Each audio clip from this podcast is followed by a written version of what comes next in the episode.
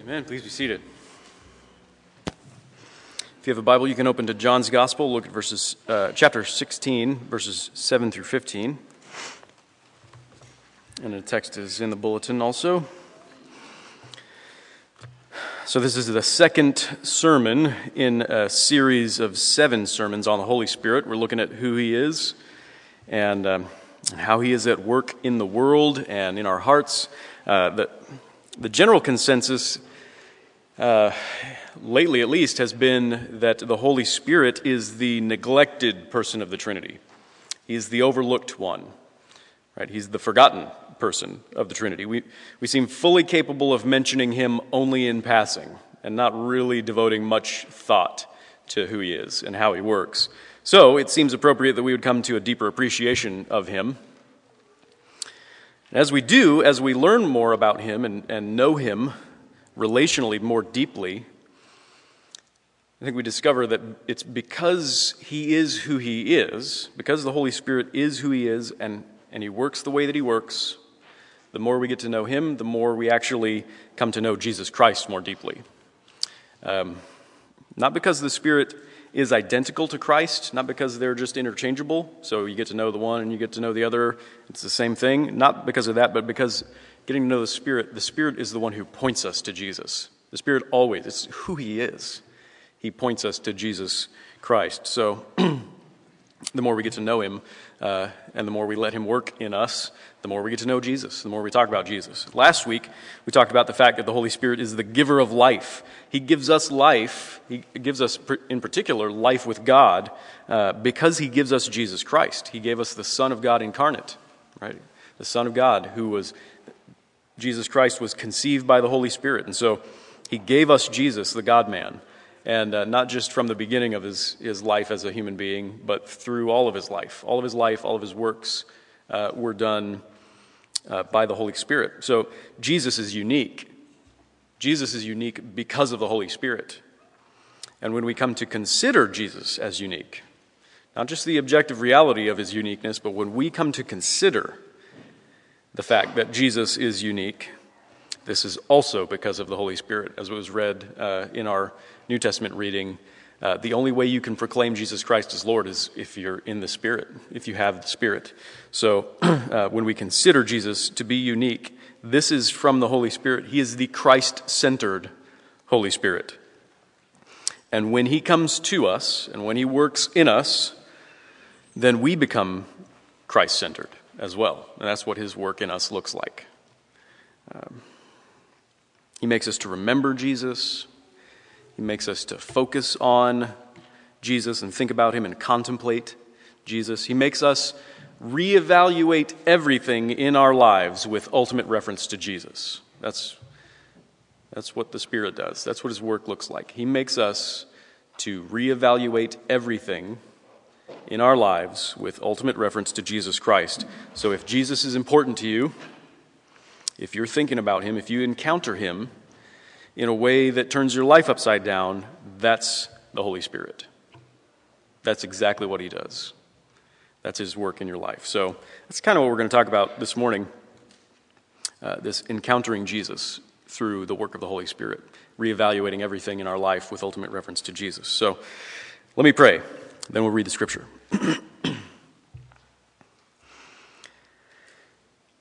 Father, we love you because you first loved us. You gave your Son for us. You've given us the written word about your divine word, Jesus.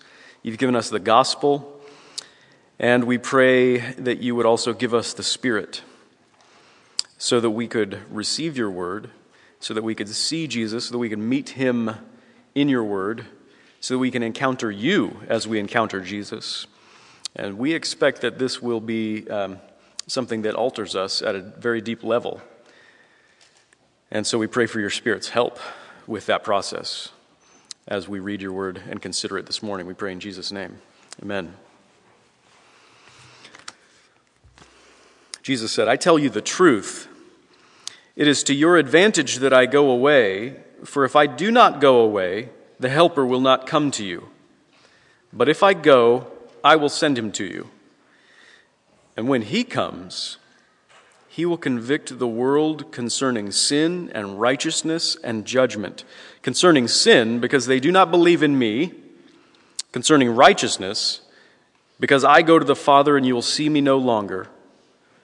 Concerning judgment, because the ruler of this world is judged. I still have many things to say to you, but you cannot bear them now. When the Spirit of truth comes, he will guide you into all the truth. For he will not speak on his own authority, but whatever he hears, he will speak, and he will declare to you the things that are to come. He will glorify me, for he will take what is mine and declare it to you. All that the Father has is mine. Therefore I said that he will take what is mine and declare it to you. This is the gospel of Jesus Christ. Praise be to you, O Christ. So, um, like I mentioned already, Ascension Thursday this week was one of the great um, Christian feast days.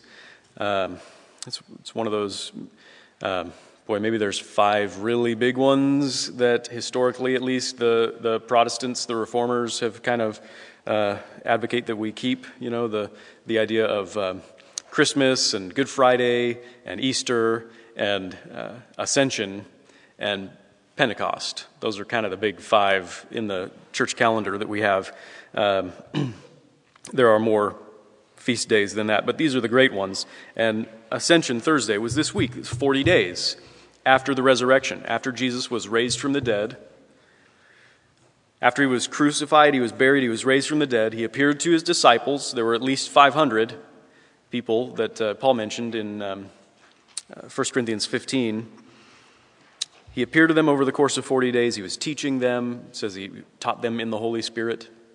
Um, and then he ascended bodily into heaven. That's hard for us to wrap our minds around. what it means for a human being like us, yet not like us, because he's a glorified human. He's, a, he's got a resurrection body that will never die, and that body is in a place that we can't get to. It's inaccessible to us, it's a different kind of place altogether and he ascended bodily into heaven. That was a painful time for his disciples. That was a confusing time. He was anticipating that would be very confusing. Throughout this, this upper room discourse here, uh, kind of the last half of John's gospel is taken up by his farewell discourse. It's what he's saying to his disciples as he's preparing to leave them through his death, resurrection, and ascension. He's going to be departing from them and they're, they're lost, right? They're confused. And this is a painful time for them. And in a lot of ways, it continues to confuse us. Why would Jesus leave us? Why? Wouldn't it be easier for us as Christians if he were still here with us? I mean, don't you think it would have been better? I, I think this is a common thought for a lot of Christians. It would have been better to have been one of his disciples when he walked the earth 2,000 years ago. It would have been easier to be a disciple. It would have been easier to be a follower and easier to be faithful, right? When Jesus is right there in front of you.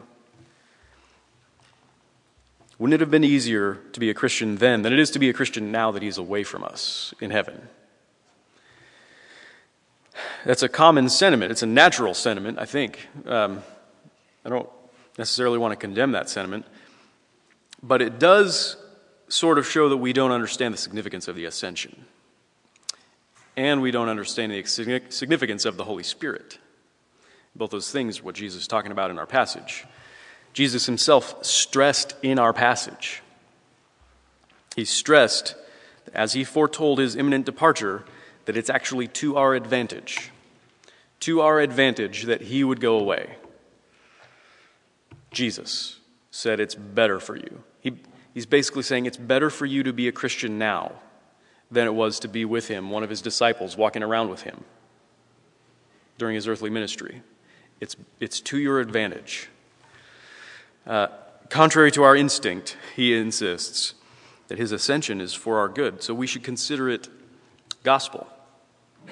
The ascension is gospel, it is good news.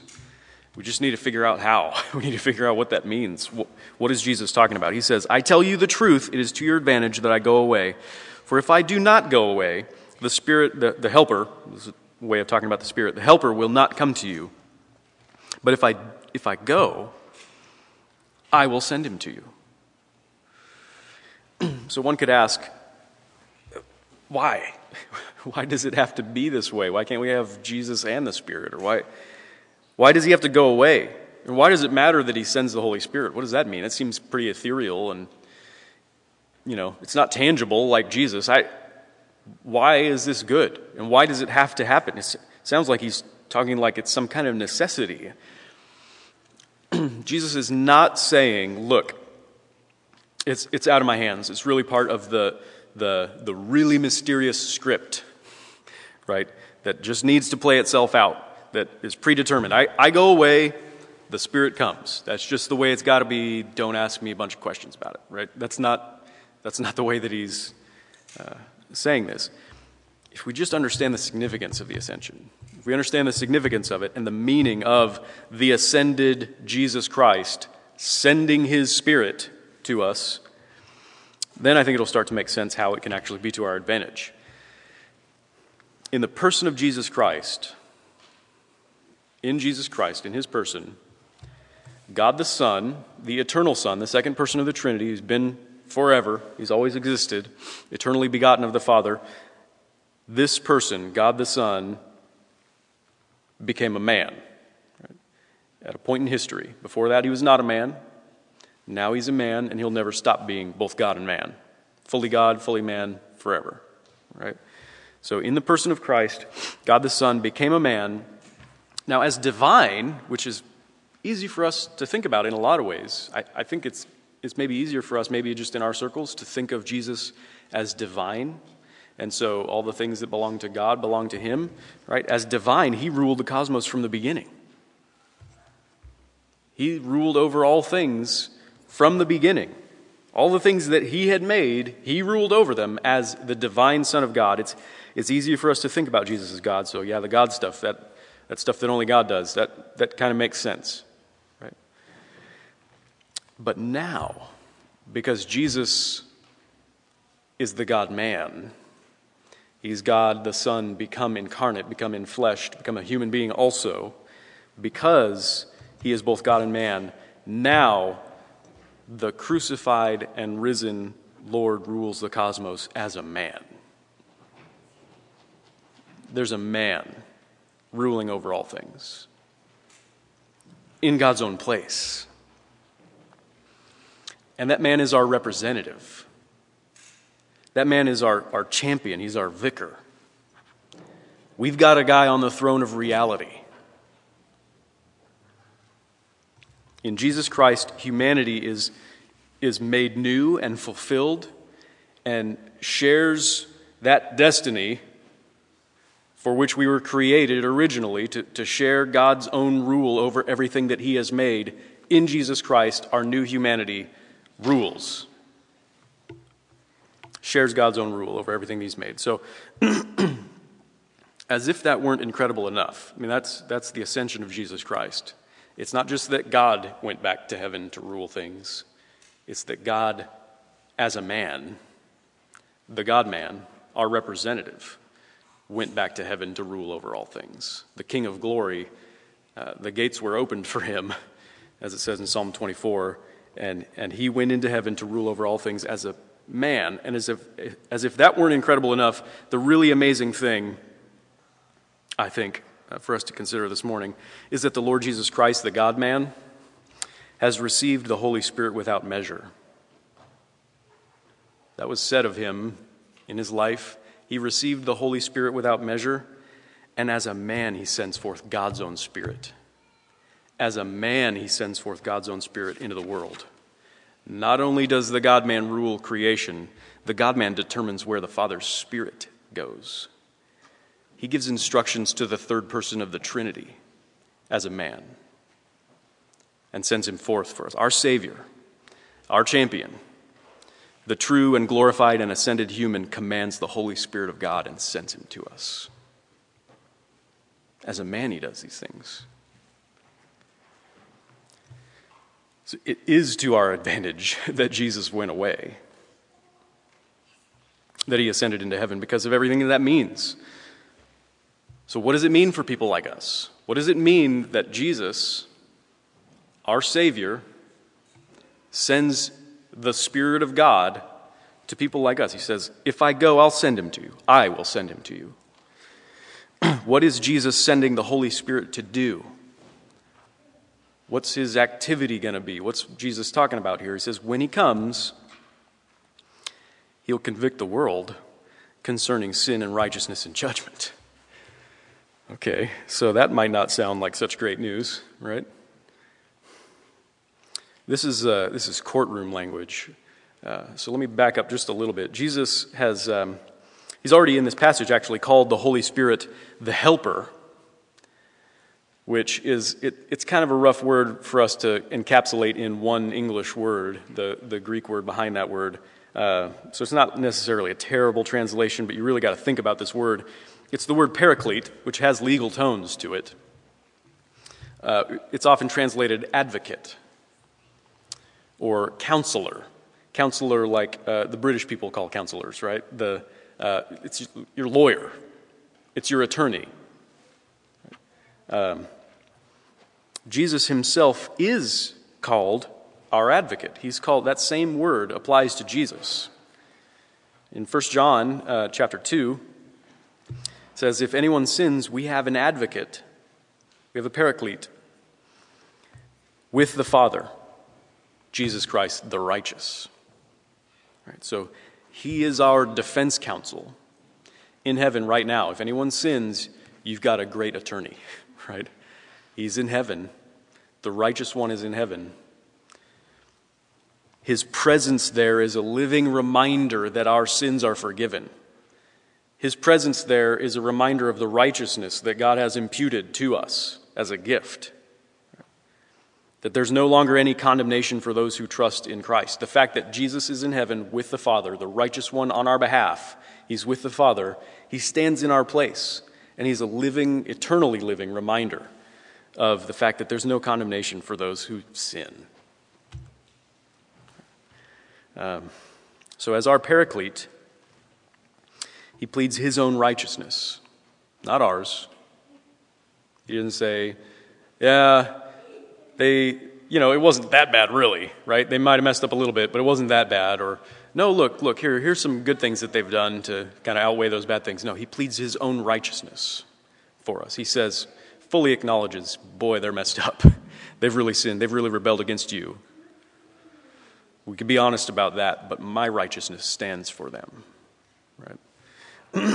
so he pleads his own righteousness with the Father on our behalf, which is the only basis we have for God's acceptance of us. And it is a sure basis. It's a sure basis because he's there, he's in heaven right now. So, so Jesus, our heavenly attorney, now he sends another paraclete, another counselor, another legal aid to do the work of conviction. To do the work of conviction. It may be hard to believe, but that's actually a good thing. It's actually a really good thing that the, Holy Spirit's work looks like this convincing people. This is what that word conviction means convincing people of their guilt, convincing people of their sinfulness, bringing us to a point of confession. Bringing us to a point of confession. It's actually pretty difficult to understand what Jesus is talking about here. This language is, uh, I think, hard for us to grasp, and, and, different commentators explain these verses differently. Uh, D.A. Carson has a good uh, commentary on John's Gospel where he kind of lays out all the different ways that you can look at these verses, and he offers a pretty good um, pathway through understanding these verses. So but here is a simple rephrasing of the language that this gets at when he talks about he's going to convict the world concerning sin and righteousness and judgment and why he's doing those things. It says, when the Holy Spirit comes, this is, this is kind of my rephrase of the, the language here. when the Holy Spirit comes, he'll convict people concerning their sin, concerning their righteousness, and concerning their judgment.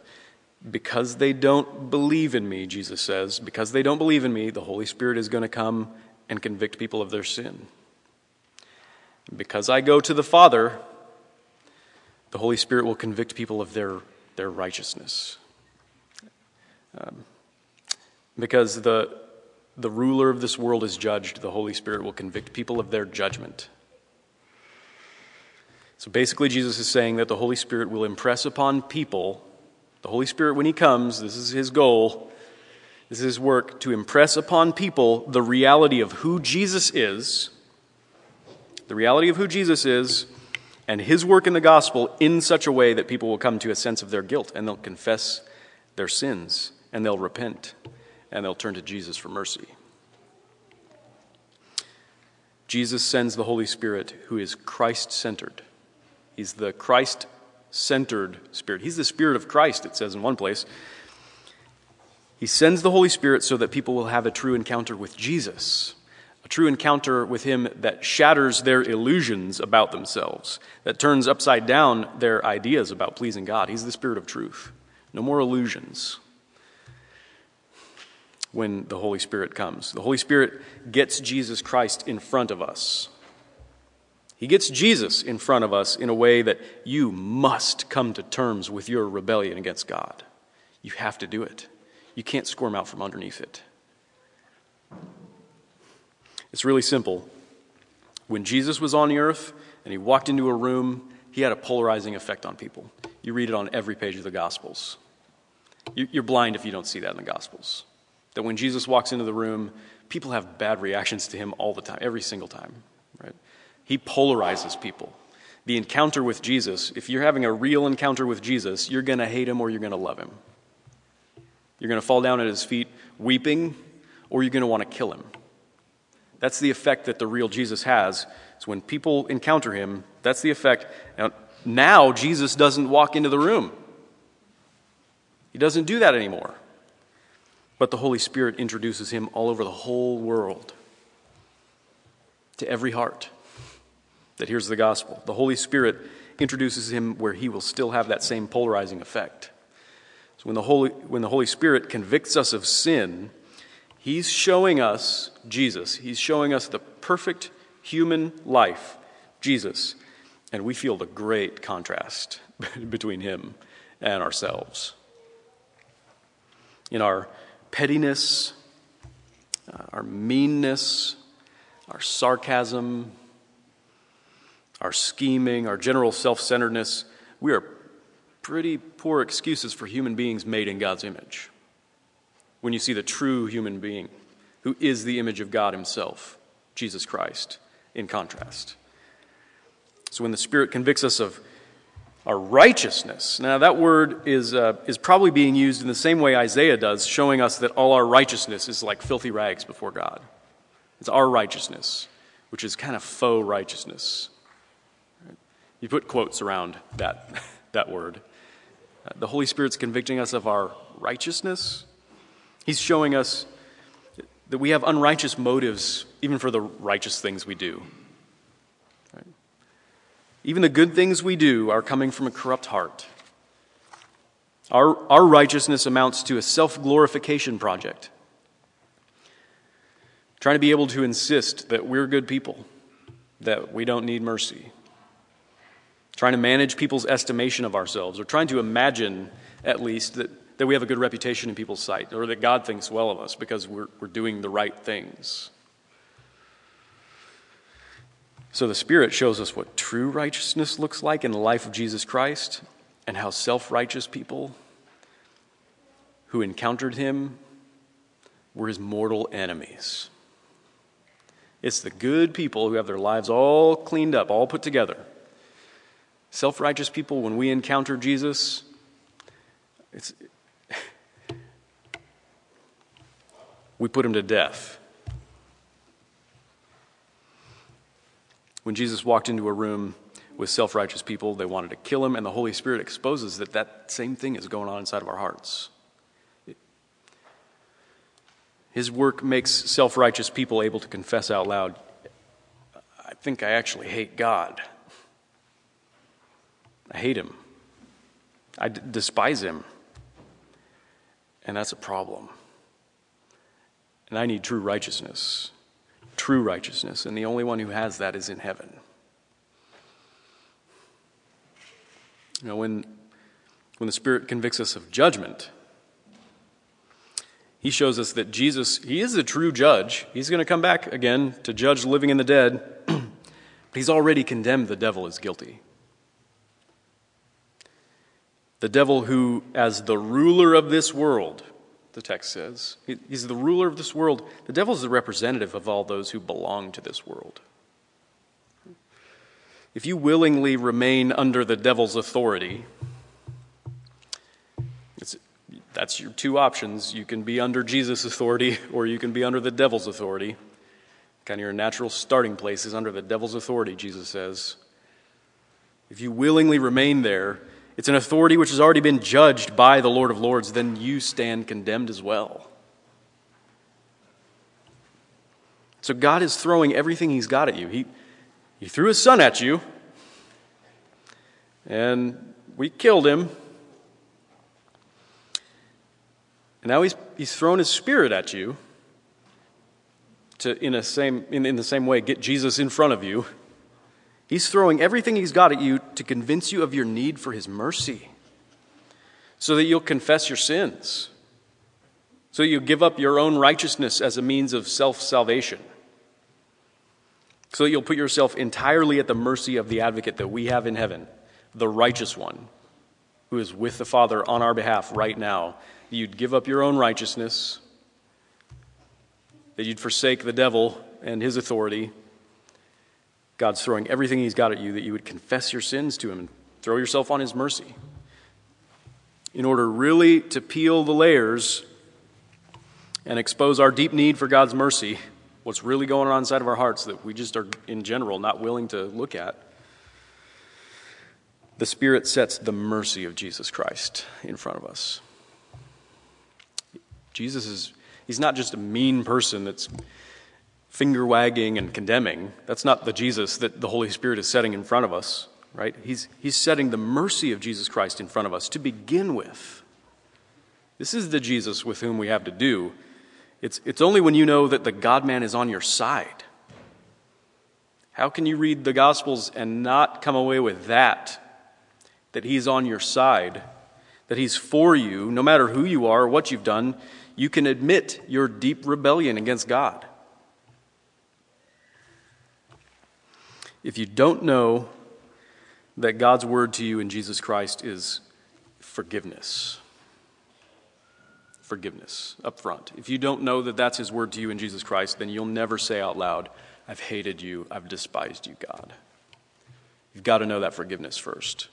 And that's how the Holy Spirit holds Jesus Christ in front of you in all of his mercy. That's why Jesus sent him. That's why Jesus sent the Spirit of truth to take everything about Jesus and make it known to you. And that, first and foremost, and above all else, means convincing you that Jesus is out for your good. And it's called the gospel of Jesus Christ because it's good news. Gospel means good news.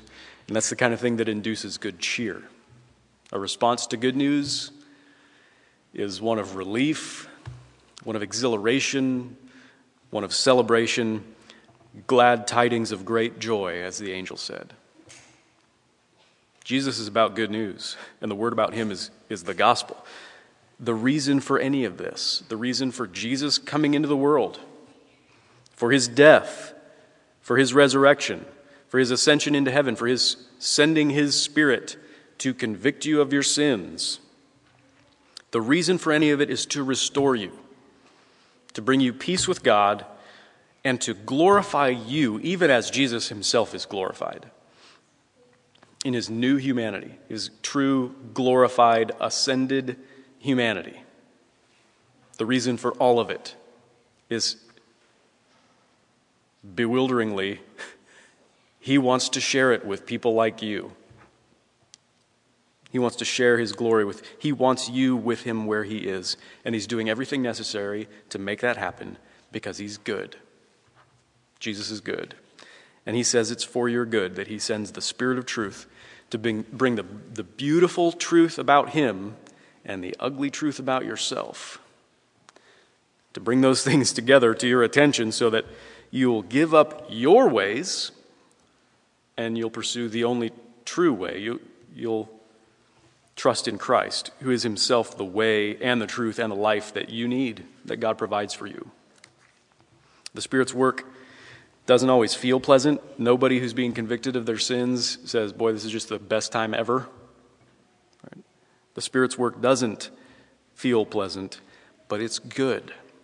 It's good because He's pointing you to Jesus Christ and the life that's found in Him. And this work is not just something that, that is done to us, actually. It is first done to us as Christians. It's also something the Spirit does through us as we're instruments in the proclamation of Christ, instruments of God's love and God's Spirit in each other's lives, especially in the church. For love's sake, hopefully for love's sake, we point out each other's need for the mercy of God, which means we point out each other's rebellion against God as well as pointing to the righteousness and the forgiveness that's available in Jesus Christ. The Spirit of truth uses Christians like you, speaking the truth in love, to restore others, to bring them peace with God, and to glorify them, even as Jesus himself has been glorified. That's a privilege. That's a pretty difficult privilege to participate in sometimes, but it's a privilege. All that the Father has, it belongs to Christ. In his ascension into glory, everything that the Father has belongs to the God man. Jesus Christ, and the Spirit of Christ whom he sends. The Spirit of Christ takes all of it and he makes it ours as he introduces Jesus to us in a way that convicts us of our sins and causes us to throw ourselves on him for his mercy. It may sound like a strange process, but it's the one you need. And Jesus sends the Spirit for that good work. Amen. Let's pray together.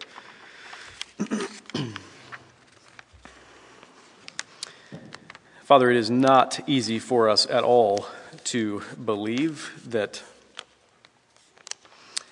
uh, your Holy Spirit's convicting work in us can be good. Um, we, we believe more easily that we have to defend ourselves from you, that we have to defend ourselves against each other, that we have to be our own advocates and we have to plead our own righteousness. And uh, in doing so, we pretend that we're not guilty but your Spirit, uh, O Lord, is good because He comes and um, probably as gently as possible shows us what true righteousness means, true humanity and forgiveness and love, um, because He shows us Jesus. We pray that uh, in encountering Jesus now, today, during worship, and throughout our lives as we encounter Him in your word and in prayer, um, we pray that this encounter with Jesus would be used by your Spirit to bring us to a point of confession of our sin, to bring us to a point of repentance, turning away from our own good works as a means of justifying ourselves, that we would find our forgiveness and our acceptance in, in uh, Christ alone because of who He is and what He's done for us in the gospel. We pray that you would make that meaningful to us in uh, so many ways throughout our lives as we, um, as we live as people who are torn between the old sinful way of justifying ourselves and the new way of the Spirit, uh, where we give up our old self and we turn entirely to the new humanity that's found in Jesus Christ. We know at the end of the day that'll be a great process uh, for us. It'll be good news for us when we see Jesus face to face and we've given up uh, all these old ways we no longer sin. And we no longer pretend at righteousness in order to think well about ourselves. Uh, we look forward to that day when there's complete freedom because we see the Lord face to face. Until that day, we pray that the Spirit of the Lord would keep the Lord in front of us in a way that changes our lives. Uh, for the good of this world, we pray in Jesus' name. Amen.